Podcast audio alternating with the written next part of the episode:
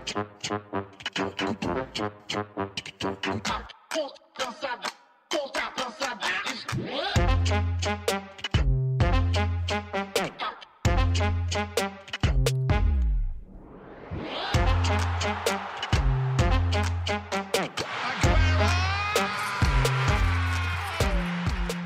Velkommen til anden halvleg af Fodbold FM, hvor jeg fortsat er i selskab med Peter Frohlund fra Arbejdernes Landsbank og Kasper Larsen fra Kvart i Bold. I denne halvleg skal vi blive klogere på den del af fanskaren, der omtaler sig selv som ultras. Vi lader op til verdens dyreste fodboldkamp, og så skal vi selvfølgelig have ugens udlandsdanskere. Men i første omgang skal vi forbi Champions League, hvor vi har fået de to finalister på plads i verdens allerstørste klubturnering, nemlig Inter Milan og Manchester City. Det sker på baggrund af Manchester City's nedsabling af selveste Real Madrid og Inter, som formåede at sætte kniven i bysbørnene fra AC Milan. Er det de rette to finalister set ud fra de to semifinaler? Ja, ud fra semifinalerne, synes jeg, der, der kan der ikke være nogen tvivl. Øh, der kan der ikke være nogen tvivl. Men jeg synes, hvis man graver lidt i det, så... Øh, altså, den semifinal mellem de to italienske hold øh, var på et helt andet øh, niveau øh, nedadgående end den anden. Så, så man kan diskutere, altså, om, om der har været lidt... Øh, held uheld, øh, alt efter hvordan man ser det i lodtrækningen. Men, men altså på baggrund af semifinalerne, så synes jeg faktisk med, med afstand, de to bedste hold øh, er gået videre. City, det var jo helt vanvittigt, øh, og Inter vinder jo bare 3-0 samlet, så der er jo ikke meget at sige til det. Så, så jo, det er det, men, men, øh, men jeg synes, øh, vi, vi snakkede om for et par programmer siden herinde om italiensk fodbold, om de var tilbage. Jeg synes, de her semifinaler øh, med ret stor tydelighed viste, at italiensk fodbold har et stykke nu, før de er på europæisk topniveau. Men altså, nu kan de jo blive... Øh, øh, altså, der er en kamp tilbage, og der kan jo ske alt. Et strafspark, et rødt kort osv., så nu kan de jo vinde Champions League ind, hvis det er det. Men, men, øh, men jeg synes, der var niveauforskel, det må jeg faktisk sige. Inter jo nærmest lukket øh, altså kampen efter det første møde, som blev 2-0 mod øh, Milan. Men var forskellen på de to Milano-klubber så stor som det endelige resultat, altså 3-0? Ja, det synes jeg, den var. Altså, jeg bakker egentlig meget om, op omkring det, Peter siger. Jeg synes, at, øh, jeg synes, at de var klogere, Inter. Øh, de havde læst kampene, øh, og udviklingen i kampene langt bedre, end Milan havde. Så øh, der er ikke så meget at komme efter. Personligt, og jeg har ingen præferencer for nogle af de her hold, men, men øh, personligt havde jeg jo lidt håbet i en sæson, hvor Napoli har været ekstremt gode i den hjemlige turnering, at de havde fået lov at vise, øh, kan man sige, hvor toppen af italiensk fodbold var ved at, at nå øh, en finale, fordi man må sige, at, at, at det har været det suverænt bedste hold i Italien, men ud fra semifinalerne, så øh, var der ikke mere tilbage af Real Madrids øh, sædvanlige Champions League øh, potens, og der var ikke øh, der, der var klasseforskel i begge semifinaler, så, så, så ud fra det var det øh, spot on. Men jeg synes altså godt nok, Milan var ringe. Mm. Altså AC mm. Milan. Altså sådan virkelig, virkelig øh, øh, ringe i, i kampene mod Inter. De ville jo ingenting. Jeg synes, øh, en som Simon Kjær, som vi ellers havde ros lidt for hans præstationer for Milan op mod den kamp, der var jo også altså, helt på månen i, i den første kamp. Ja, men han bliver straffet af, at altså, jeg, jeg har aldrig set så mærkelig en taktisk tilgang, som, øh, som Milan har. Altså, da de kommer bagud, så er det jo som om, at de mister deres sekser, så der var sådan fri øh, adgang for, hvad hedder det, Inders øh, angreb ind over midten, og så skal han ud og løbe rigtig meget, og det, altså, jeg kan godt forstå, at de pillede ham ud. Der, der så han øh, meget eksponeret ud, den gode Simon Kær. Han er jo bedre, når de, når de står lidt kompakt, så, så kampens udvikling var ikke til hans gunst, og han var jo så heller ikke med i, øh, i, i kamp 2. Men altså, at de kun tager 2-0 i den første kamp, øh, Milan, det skal de være glade for. Det var et under. De blev altså, blæst altså, det... ud af banen, øh, i hvert fald i første halvleg. Ja, i hvert fald i første halvleg. mand. Men, men vi skal også lige kigge på, trods alt, det er nummer 4 og 5 i den italienske liga. Den italienske liga er på vej op og er, er, er blevet mere kompetitiv det seneste år, men når det så er sagt, så er det nummer 4 og 5 i Italien. Det er derfor, jeg siger, det har været fedt at se øh, et peakhold, og, og de har jo spillet om det, så der er jo ikke noget der, sådan er, er vilkårene bare. Der er måske også noget klubhistorik for at, at, være, at, at kunne finde ud af de ting. Men, men både, øh, nu har vi snakket om den danske Superliga og pointgennemsnit, både Milan og Inter øh, vil jo heller ikke... Øh, over, over, overleve øh, øh top 3 i, i den danske liga, sådan lidt for sjov sagt, i forhold til pointgennemsnit. Så altså, det er vel en Champions League i år, og en finale, som måske, i hvert fald for mit vedkommende, øh, ikke får mig til at, at undvære lufthunden eller noget, der ligner, trods alt. Men altså, så lige for at skulle være djævelens advokatagtig, så er det vel interessant nok med et italiensk hold over for, øh, altså når man tænker på, hvordan italienske hold har det med finaler og, og sådan defensivt arbejde og kunne stille sig op og, og bare kunne stå og afvise et hold. Altså, jeg ved godt, Real Madrid gjorde det med forholdsvis stor succes på Bernabeu mod Manchester City, men der er italiensk hold bare alligevel gjort af noget andet. Det bliver super interessant at se, om de kan. Det gør det da, og det, det er da fedt. Altså, hvis man har kunne lide fodbold i mange år, så er det da også fedt at se, øh, at, at øh, Serie A har øh, en opadgående kurve. Øh, min pointe for før var egentlig heller ikke, at, øh, at der er noget i vejen med det, men, men at jeg synes bare, altså, at kurven går opad, yes, men den er ikke der, hvor den skal være, men det bliver da super sjovt. Altså, det er én kamp nu. Over to kampe vil jeg, vil jeg ikke turde spille på Inter, men over én, der kan altid ske et eller andet, og, og City har jo før gjort det her med, at de har haft en dårlig kamp, hvor de taktisk eller har været uheldige eller noget andet, men har været sådan lidt ved siden af og, og over. Det har de ikke haft endnu.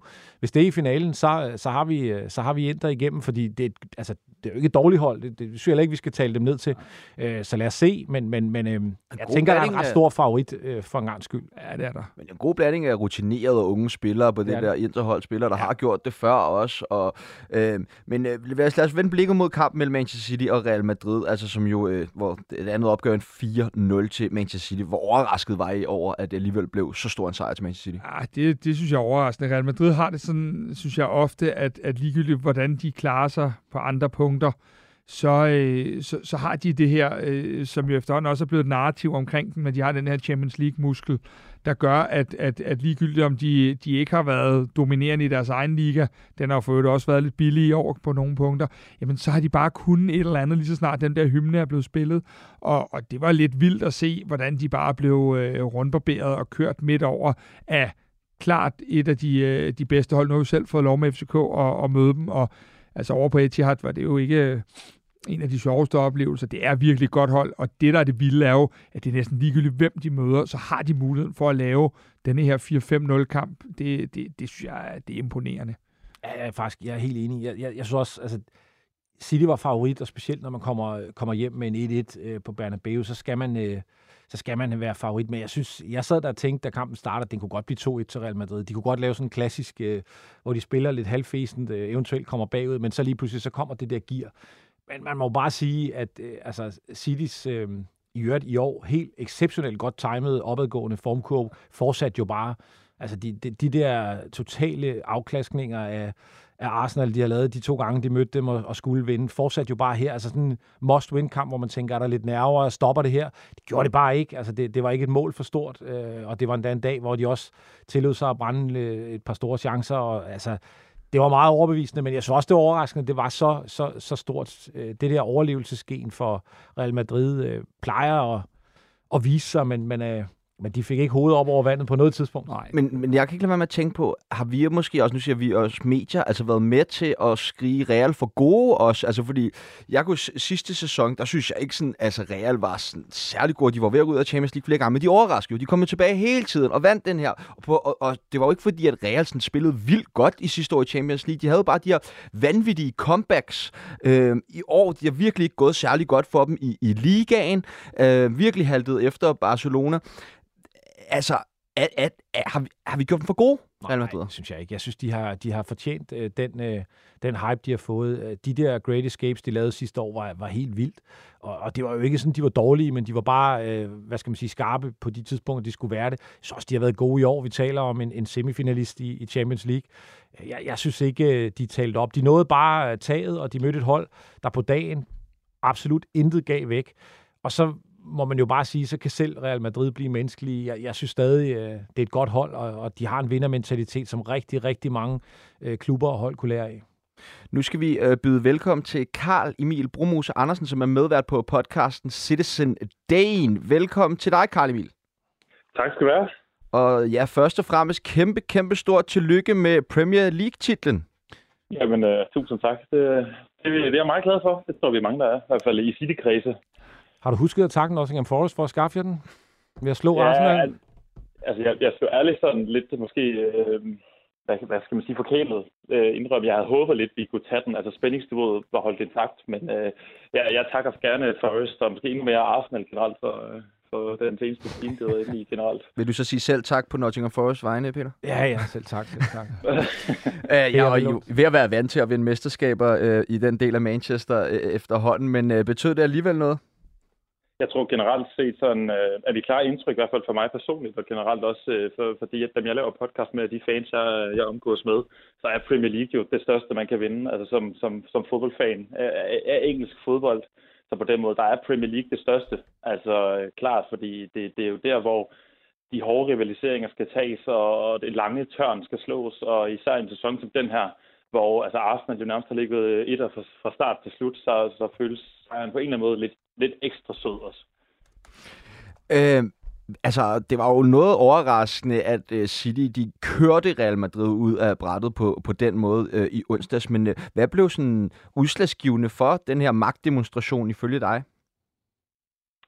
Ja, det er svært at sige. Altså, jeg synes jo noget af det, som, som vi har troet ville ske med, med, med altså vores, de oplevelser, vi har haft i Premier League, de forgang, eller i Champions League, undskyld, i de forgangne år, at vi havde, at vores hold på et eller andet tidspunkt måtte opnå et eller andet form for sådan øh, erfaring havde noget. Altså, vi har modnet os i det der mod det der europæiske pres, og det følte jeg måske for første gang, at jeg så sådan voldsomt et City-hold, som turde tage teten, turde, turde tage ansvaret i en, i en stor europæisk kamp, øh, hvor at jo sidste år, der så vi jo lige pludselig, altså snart, at der kommer en snært af modgang, så kan det kollapse på, ja, hvad var det sidste år, halvandet minut.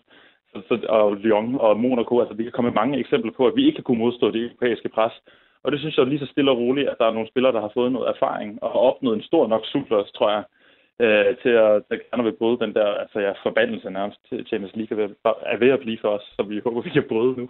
Hvem er nogle af de vigtigste i ligesom den bølge, eller hvad skal man sige, revolution i forhold til mentaliteten? Jamen, det er klart sådan, jeg synes jo, at spillere som øh, Ruben Dias øh, og Rudri har gjort ekstremt meget, efter de er kommet ind på, på holdet. Altså har modnet sig år for år, så det er jo klart spillere som De Brøgne og Gündogan har været med længe efterhånden, og ved jo godt, øh, hvad pres øh, der er på dem, og hvad det er, vi fans, og hvad, der, hvad forventninger der er øh, fra klubbens side. Og klubben har investeret massivt på baggrund også, især af Champions League. Det er det trofæ, vi meget gerne vil hive hjem. Det er jo klart, de ved, altså jeg tror bare, det er, det er jo de der stjernespillerne, altså, det er jo klart, De Brøgne, øh, Gündogan, øh, lederne på holdet, de, både, ikke, ikke bare anføreren, men sådan ledergruppen, som jeg jo siger, at De Brøgne, Gündogan, Rodri, øh, Dias, Carl Walker osv. Der var også øh, den her, øh, hvad skal man sige, rimelig hårde ordudveksling mellem Kevin De Bruyne og øh, Pep Guardiola i, i løbet af kampen. Hvad, hvad ligger du i det, og vil du lige prøve sådan at tage os igennem situationen? Ja, ja det vil jeg gerne. Altså, som, som, nu, nu ved jeg det jo ikke. Øh, det er ikke sådan, jeg snakker med Kevin De Bruyne på daglig basis, men, men jeg kommer med, altså, sådan, som jeg oplever det, så er det jo, at, at, de, at Pep Guardiola De Bruyne har en omstilling, og beder mig om at aflevere bolden øh, i her hvor De Bruyne nærmest sådan lidt, altså modløst vender sig om og råber, altså hold din kæft, shut up.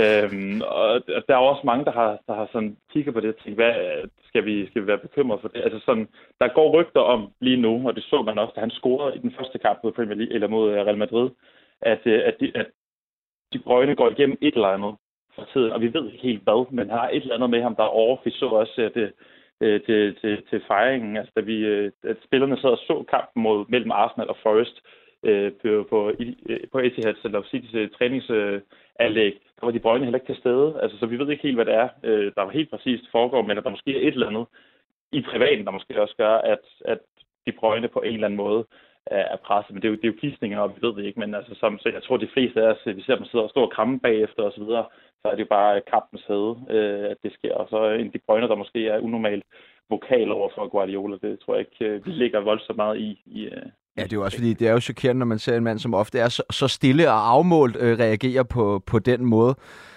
Øh, men altså, hvad vil du sige ligesom har været den største ændring øh, i den her øh, sæson på holdet, hvis man sammenligner med, med, med sidste år? Der er kommet en meget konkret ændring op på toppen, øh, kan man sige, i form af Holland. Øh, men jeg vil jo egentlig mene, at det, det, jeg, det, jeg lægger mest mærke til, det er, og det jeg tror, vi de fleste af os, det er den taktiske disposition, der er blevet lavet, som, som både var det, der faktisk sendte Cancelo væk, og som har fungeret sindssygt godt. Altså, i store del af sæsonen har vi jo faktisk spillet med en, en bagkæde af fire midterforsvar, og så har rykket John Stones op på midtbanen, og nærmest spillet med, med to mand nede, og så en, en ekstremt bred midtbane, hvor ekstremt mange kan gå frem i det offensive pres og være en del af det offensive spil, og være super gode til at omorganisere sig, når der så lige pludselig kommer modpres på den anden, øh, på vores egne banehalvdel. Så jeg vil sige, sådan, den største ændring, det er jo mene, altså vi har jo lavet nogle indkøb den her sæson, hvor jeg ikke rigtig... Jo, Sergio Gomez er klart en trupspiller, som ikke rigtig har fået så meget ansvar, men ellers har både Akanji, Julian Alvarez og, øh, og Erling Haaland jo kommet ind, men, men fuldstændig altså, har taget Etihad City med storm. Altså, de har jo altså, alle tre gjort det fuldstændig fremragende. Øh, Holland, øh, altså, det taler for sig selv, det behøver vi næsten ikke engang bruge tid på, men det er jo klart, hans mange mål, det, har, det gør også et eller andet for, for, for, for muligheden for at vinde de store kampe, og alligevel, så ser vi jo, at når, når det skal afgøres mod Real Madrid, så, så afgør vi det ude med målhjælp fra, fra den store nordmand. Er det ikke lidt, så, øh, lidt atypisk øh, for Guardiolas indkøb, at de går ind og præsterer så godt i, i første sæson? Vi joker tit med, at i hvert fald af anden sæson, der begynder det at fungere. Grealish så vi også havde mm. imod i sæson, øh, sidste sæson, øh, og har spillet fuldstændig fra. Arke, ja, og det er jo nærmest allerede, der, der er jo gået mange år efterhånden. Så altså, vi sidder også og joker med, hvad, altså, hvad Holland, han, han har lavet mange passer i år, og anden sæson er bedst, oh, så vi må se, hvad det bliver til næste år. Oh, Men øh, ja, det er jo klart, altså, at spillere som Akanti, og at øh, især Akanti, som altså, ingen havde forventninger til, der var ikke rigtig nogen, der forstod, hvorfor vi helt præcis købte ham. Man tænker vel brede spiller, ikke? Ja, det, ja, vi har tænkt ind som spiller. Vi sad og snakkede om ham i, i Citizen Dane-regi, nemlig i den podcast, vi laver, altså som nærmest et femte valg, jo, da han blev købt ind. Mm. Øh, og har jo gået ind og spillet, altså fast startopstillingsfodbold, altså største del af sæsonen, hvilket bare, øh, det, er, det er meget overraskende, men også bare, altså, jeg synes bare, bare det, det, det, det vidner, i hvert fald i vores fodboldøjne, om en, en trup, der er i balance, og som er god til at tage nye spillere ind, og en, en Pep Guardiola, som er måske blevet bedre til ikke at overkomplicere tingene, så de nye spillere måske ikke øh, skal bruge for lang tid på at, at, at komme ind i det. Øh, lige her til sidst, altså så skal Manchester City jo møde Inter øh, i Champions League-finalen, og hvordan har du det med det? Jeg glæder mig, men øh, altså, det er svært. Altså, vi, vi, vi, jeg tror, jeg sagde til, til Frederik også på et tidspunkt, hvis, hvis ikke det bliver nu, hvis ikke det bliver mod Inter, så skal det sgu næsten ikke engang blive på noget tidspunkt, fordi altså, solen, måne og stjerner har sjældent stået mere rigtigt, før det skal kunne lykkes for os i år. Vi har, vi har, vi har, mod, øh, vi har slået de monster ihjel, som vi har svært med tidligere. Vi har slået Bayern, vi har slået Real Madrid, og vi skal også kunne slå Inter. Øhm, kan spillerne stå mod presset? Jeg tror det. Jeg glæder mig helt sindssygt, øh, og jeg vil også øh, sige, at altså, nu er vi også nået dertil, at, at de skal vinde altså, nu, ellers så vil det være, det vil være en, en kæmpe fiasko. Altså, det, man ved aldrig, hvad der sker i 90 minutters fodbold, især ikke i en Champions League-finale mod et altså, italiensk øh, hold som en, der som øh, aldrig er sjovt at spille mod. Men øh, altså, der er jo ikke nogen hold, der er sjovt at spille mod i en Champions League-finale, så øh, lad dem komme ind. Karl Emil, tusind, tusind tak, fordi at øh, vi lige måtte ringe til dig, og du vil gøre os øh, lidt klogere på, på Citys øh, ja, Champions øh, League-chancer her. Kæmpe held og lykke skal der lyde herfra i, i de sidste kampe i sæsonen. Forhåbentlig ikke alt for meget held og lykke, og sær i FA Cup-finalen. Øh, Men øh, tak, fordi vi må ringe, Karl Emil. Vi tager øh, alt heldigt på, og god aften til det her. jo, tak. Det er godt. Hej. Dreng, jeg bliver simpelthen nødt til at høre jer. Øh, det her City-hold, er det det bedste hold, vi har set i, øh, i historien? Ja, det synes jeg. Jeg altså ikke... det bedste City-hold? Nej, eller... det bedste fodboldhold. Nej, det, det synes jeg så ikke, det er. Men, øh, men, men det, det er klart det bedste hold lige nu. Men jeg ved ikke, om jeg synes, Peter, kører du den sådan helt tilbage, så... Ja, jeg synes, det er svært at finde et, der har været mere, meget mere dominerende og, og har et højere topniveau, det må jeg sige. Altså, jeg synes, der er, hvis vi, hvis vi sådan kigger historisk på det, synes jeg, der er to hold, der er minimum matcher, og den ene, det er, der, der skal vi så tilbage til, før du blev født, Sebastian.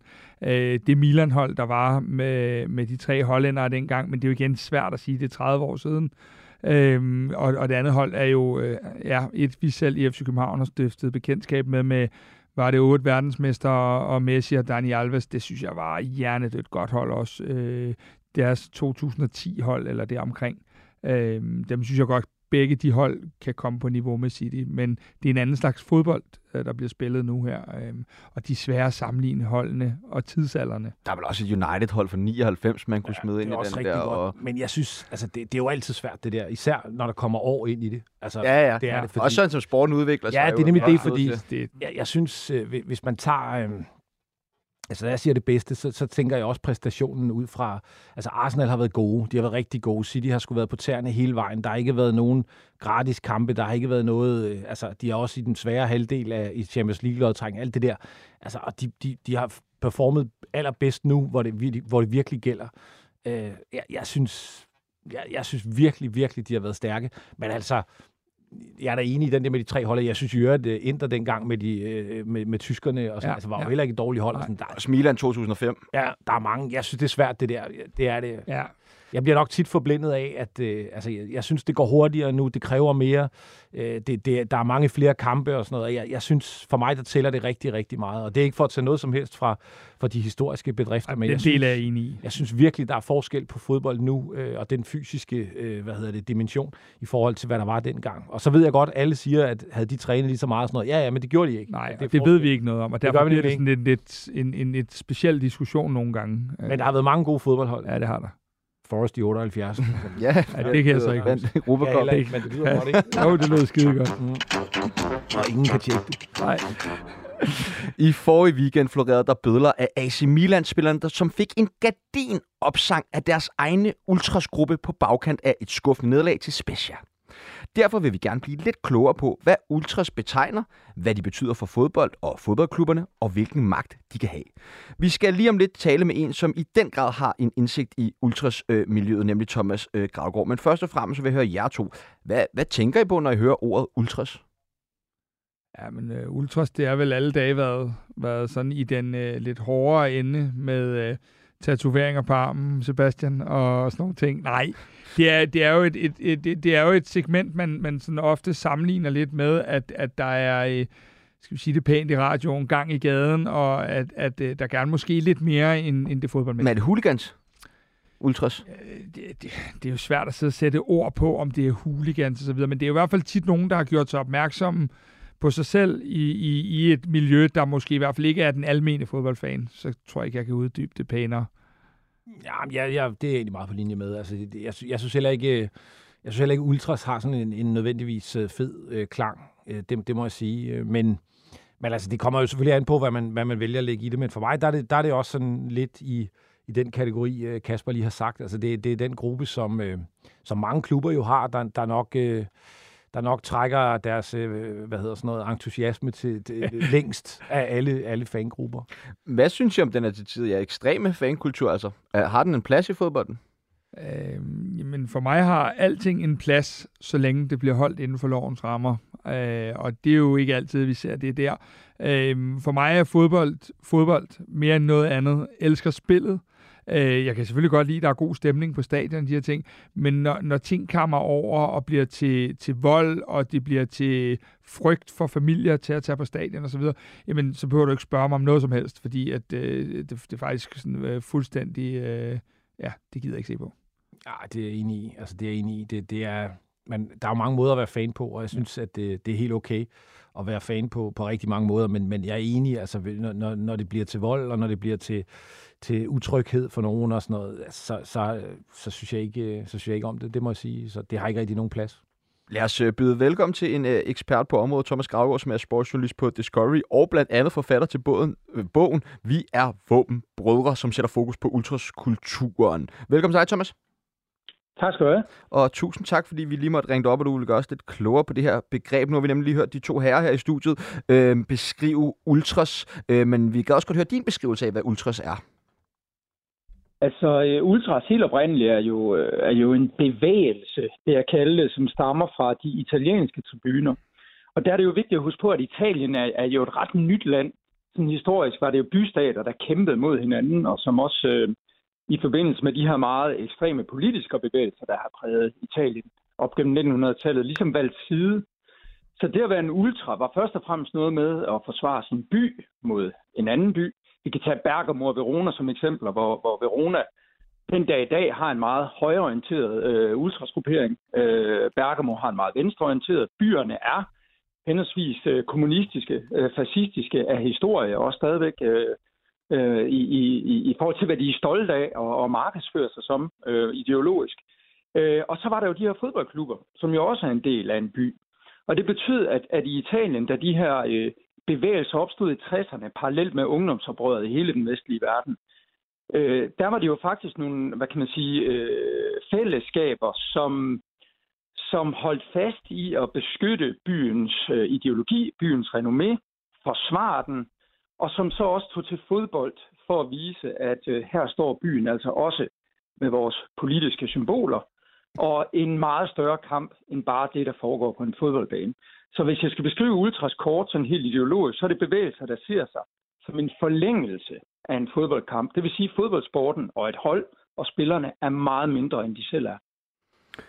Øh, men altså, hvordan er det så, sådan en, en, en ultra øh, adskiller sig fra for eksempel en, en hooligan, som er et begreb, jeg tror måske lidt flere kender til? Jamen det er, at, at, at hovedformålet for en hooligan, altså en hooligan har, har en halvtrist dag på kontoret, hvis, hvis, hvis man tager til fodbold eller ud i skoven eller på en parkeringsplads, og ikke får det ønskede slagsmål.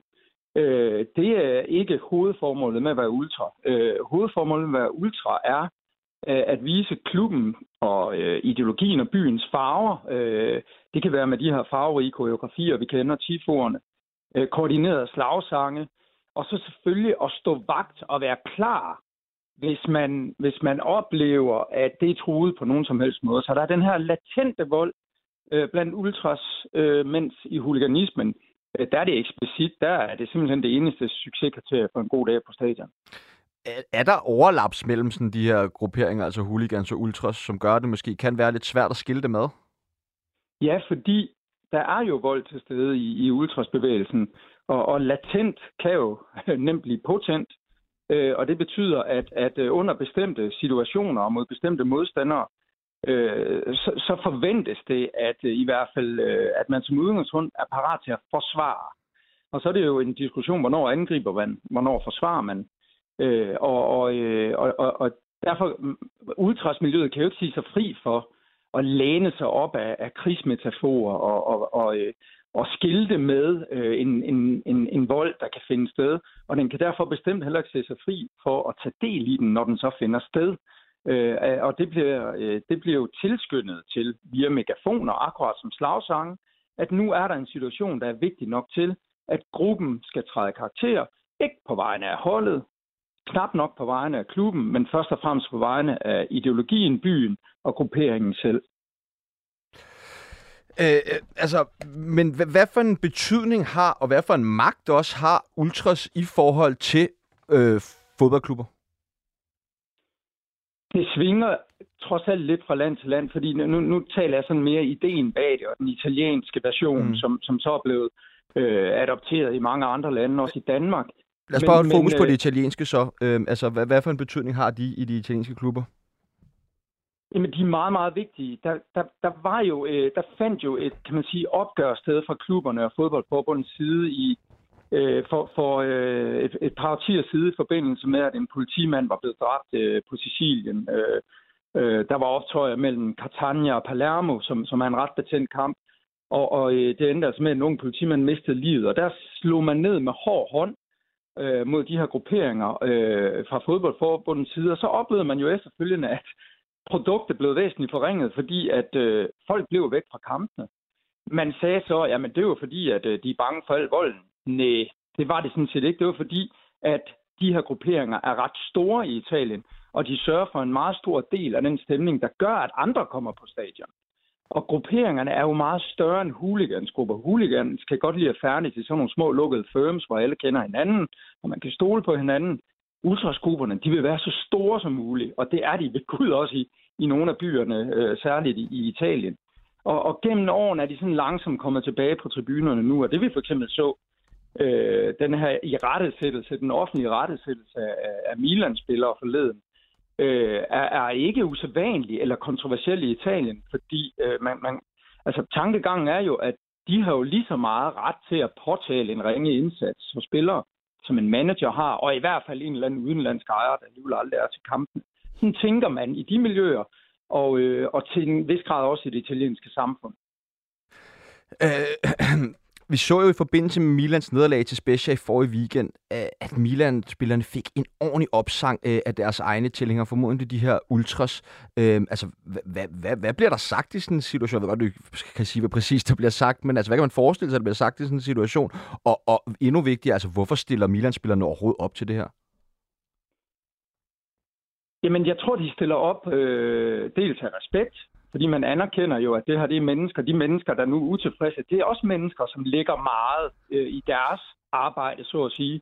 De er også på farten øh, i meget lang tid. Bussen, de har forberedt øh, deres indsats for klubben, byen og holdet gennem lang tid. De er en lige så stor del af det, der hedder Milan som spillerne, og hvis ikke en større, fordi de er der trods alt hele livet. Det er spillerne ikke. Øhm, så, så, øh, så på den led er resonemanget jo, at øh, når, når, når man oplever fra ultrasgruppernes side, at der, er en, øh, at der er et misforhold mellem deres indsats og spillernes indsats, så påtaler man det. Og øh, der er der jo forskellige øh, øh, måder at gøre det på, og, og der er jo det, der hedder trusler. Altså, når, når det bliver helt ekstremt, så er der jo spillere, der bliver jaget ud af en klub, særligt øh, hvis de offentligt er gået i rette med de her metoder. Øh, men jeg vil nu sige, det jeg så ned fra, var det La Spezia, de spillede mm. i. Ikke? Øh, det, det var jo en forholdsvis fredelig, jeg vil ikke sige meningsudveksling, men, men det, er jo, det, er jo, det har tydeligvis været en samtale med nogle meget abstrakte ord som øh, ære og øh, gør os nu stolte, ligesom vi prøver at gøre jer stolte, og en talen ind i den her enhed.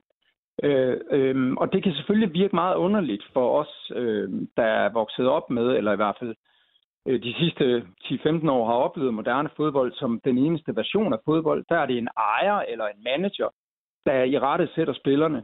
Men øh, går man lidt længere tilbage, er det jo i virkeligheden, i, i deres opfattelse, meget mere naturligt, at det er dem, der har hjertet med i det, og ikke penge med i det, der i rette sætter spillerne. Oplever du egentlig at sådan generelt, at ultras er blevet mere udbredt, øh, altså ikke bare i Europa, men også i, i Danmark? Ja, og øh, det, jeg synes er problematisk, og som I også har været inde på tidligere, det er, når det begynder at blive, øh, når de her metoder og den latente vold bliver potent i situationer, hvor den ikke rammer de ønskede modstandere, men, men alle mulige tilfældige, der ikke har en chance for at, øh, for at undgå det, eller for at, at afværge det. Altså det, det, er jo, det er jo store grupper, og det er jo voldsomme grupper, hvor øh, casual-bevægelsen, som er sådan den her tjekkede del, kan man sige, i anførselstegn af huliganismen, jo altid har haft som formål at minimere skaderne mod uskyldige. Altså hellere 20 mod 20 ude i en skov, end 7.000 mod 7.000 inde i en by. Der har ultrasbevægelsen, fordi grupperingerne er meget større og mere offentlige og mere synlige, jo øh, øh, en meget større øh, potentiale i forhold til at få ret skade. Og der skal der jo være nogle dirigenter, der også sørger for at, at holde det under kontrol.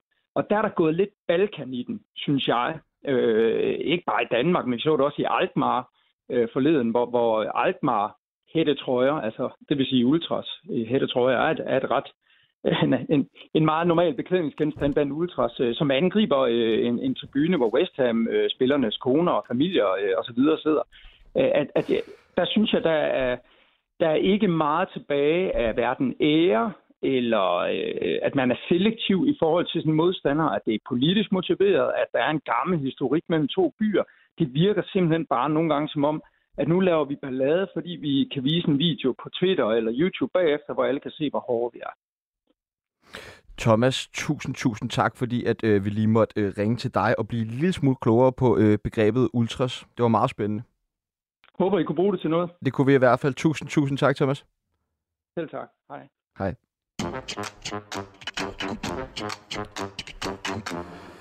Snakken om øh, verdens dyreste fodboldkamp udgår i og med, at øh, vi sidder tre mænd og er ved at blive kvalt af varme herinde i, i studiet. Så vi... Snakker du om?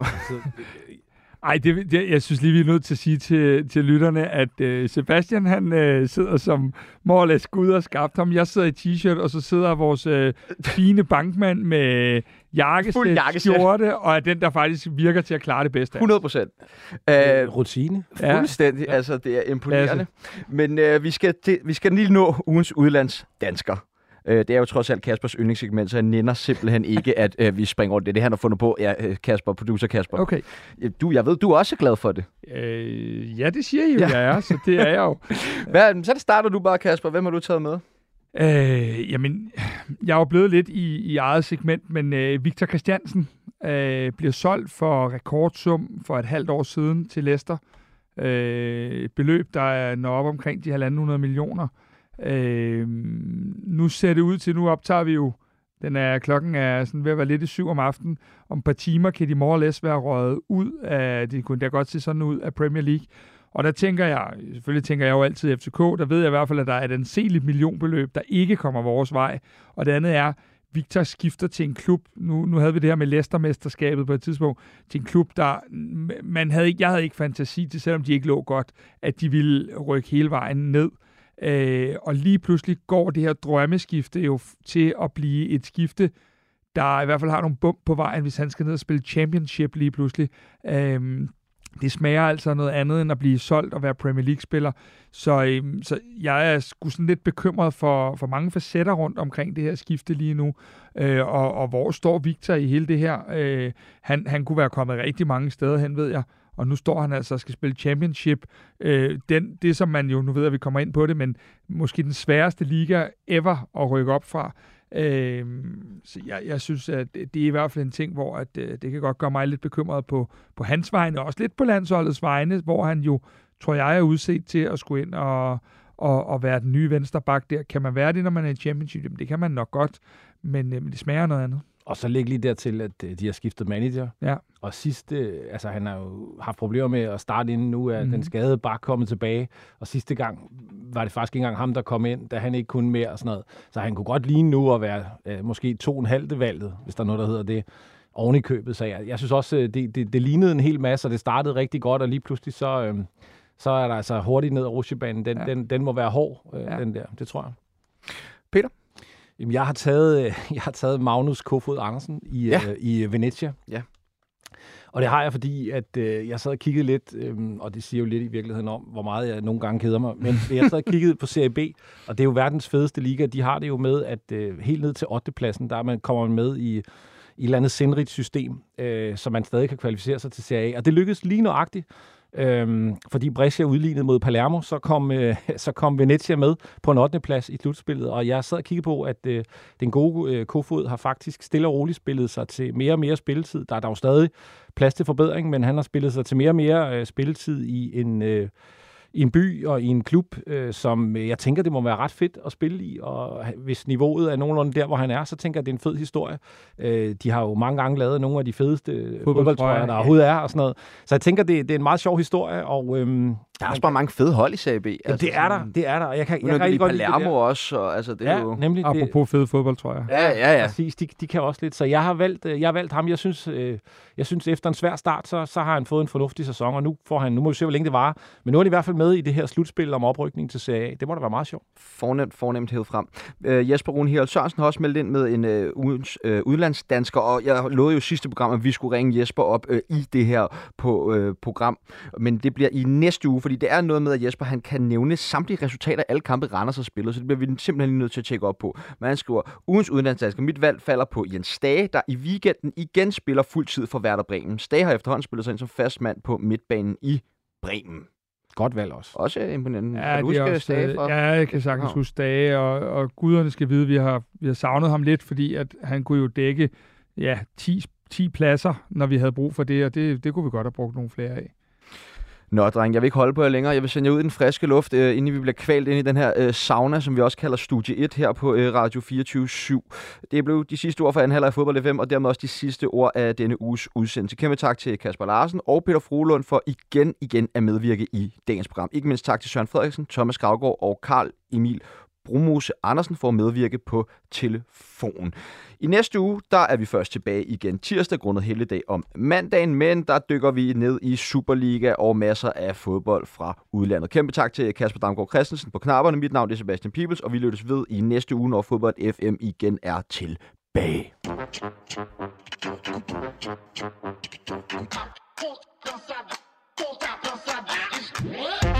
Thank.